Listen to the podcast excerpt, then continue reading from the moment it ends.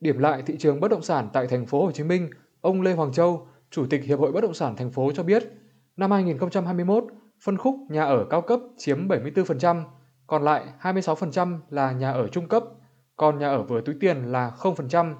Trước đó vào năm 2020, nhà ở vừa túi tiền tại thành phố Hồ Chí Minh chỉ có hơn 100 căn, chiếm tỷ lệ 1% trong tổng số nhà ở. Đây là sự bất cân xứng của thị trường, không đảm bảo mục tiêu phát triển loại nhà ở vừa túi tiền. Do vậy, các doanh nghiệp bất động sản cần cơ chế để tiếp tục tiếp cận được nguồn vốn tín dụng từ phía ngân hàng. Theo ông Châu, các kênh huy động vốn chính của doanh nghiệp bất động sản gồm có vốn chủ sở hữu, vốn vay tín dụng, trái phiếu doanh nghiệp, vốn huy động từ khách hàng và vốn FDI. Về vốn chủ sở hữu, tức tiềm lực tài chính của doanh nghiệp, chỉ chiếm dưới 20%, còn lại trên 80% là huy động từ các kênh khác. Từ khi Ngân hàng Nhà nước ban hành thông tư 20 năm 2021, doanh nghiệp bất động sản không được vay tiền để mua đất ở các ngân hàng thương mại, chỉ được vay để thực hiện dự án khi đã có đất. Ông Châu đề nghị các doanh nghiệp khỏe mạnh là những khách hàng đáng tin cậy, có sự tín nhiệm và có các dự án đáp ứng đủ điều kiện, đảm bảo tính khả thi, phải được tiếp tục vay vốn tại các ngân hàng thương mại. Hiện nay, doanh nghiệp muốn vay tín dụng phải có tài sản thế chấp, mà tài sản thế chấp hiện nay khoảng 70% là bất động sản. Ông Châu nhận định, việc cho vay như trên chưa đánh giá đúng mức tính khả thi của một dự án bất động sản.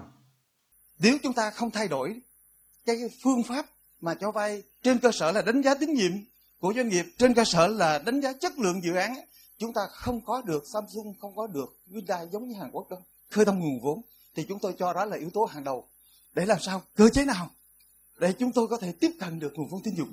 Đây là bà đỡ của thị trường bất động sản.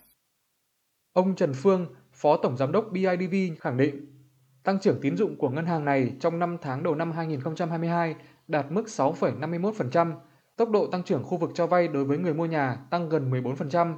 Ông Phương khẳng định, không có việc hạn chế tín dụng cho bất động sản mà dựa trên cơ sở thực tế của người mua nhà chứ không phải trên nhu cầu vay để gom bất động sản rồi mua đi bán lại. Với hành vi này thì BIDV sẽ xem xét thận trọng nhằm hạn chế cấp tín dụng. Đối với các dự án của chủ đầu tư, BIDV rất chú ý đến năng lực tài chính của khách hàng. Ngân hàng cần phải đánh giá được nguồn tài chính tự có, vốn chủ sở hữu phải thực sự mạnh. Tiếp đến là xem xét kinh nghiệm của chủ đầu tư trong việc phát triển kinh doanh bất động sản. Theo ông Phương, ngân hàng phải có các điều kiện để cho vay, kinh doanh bất động sản là lĩnh vực rủi ro cao. Thị trường bất động sản không phải là thị trường ngắn hạn, do đó ngân hàng tính toán chặt chẽ và thỏa thuận kỹ những điều kiện để cấp tín dụng. Tập trung vào những dự án có chủ đầu tư có kinh nghiệm, rồi dự án có tính khả thi, dự án ở những khu vực địa lý mà nó phù hợp và xác định là cái cái khả năng bán hàng tốt. Quan trọng là chủ đầu tư cũng phải xác định và phân kỳ đầu tư một cách phù hợp, cũng liệu cơm gắp mắm, tránh việc là chúng ta đầu tư giàn trải, chúng ta đầu tư quá lớn thì nó không có hiệu quả, thậm chí nó gây rủi ro cho chính kinh doanh của doanh nghiệp. Một ngân hàng thương mại khác là Vietinbank cũng có tăng trưởng cho vay tiêu dùng bất động sản đạt 24% trong 5 tháng đầu năm 2022. Ông Nguyễn Đình Vinh, Phó Tổng Giám đốc Vietinbank khẳng định, trong các văn bản của ngân hàng nhà nước không có chỉ đạo siết chặt hay hạn chế đối với thị trường bất động sản. Theo ông Vinh, từ trước đến nay, dư nợ lĩnh vực bất động sản của ngân hàng này chỉ chiếm 20% danh mục tín dụng, nợ xấu cho vay bất động sản chỉ khoảng 0,3%. Đây là những con số tích cực so với các ngành nghề khác. Các ngân hàng có cơ sở để yên tâm khi cho vay. Về phía các ngân hàng, ông Vinh mong muốn thị trường bất động sản cần phải nâng cao sự minh bạch.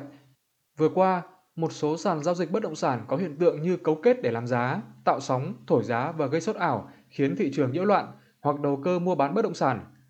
Tình trạng này ảnh hưởng đến việc ra quyết định của các ngân hàng khi cho vay trong lĩnh vực bất động sản. Phía ngân hàng thương mại yêu cầu uh, lựa chọn những cái chủ đầu tư có uy tín dự án khả thi có vị trí tốt. Bất kỳ lĩnh vực nào mà hiệu quả khả thi đảm bảo khả năng trả nợ thì đều là ưu tiên của các ngân hàng. Có thể thấy việc kiểm soát tiến dụng trong lĩnh vực rủi ro cao như bất động sản là chủ trương đúng đắn. Muốn khơi thông nguồn vốn cho bất động sản, không còn cách nào khác hơn, các doanh nghiệp bất động sản cần nâng cao năng lực thực hiện dự án, chú trọng kinh doanh lành mạnh và đặt uy tín lên hàng đầu.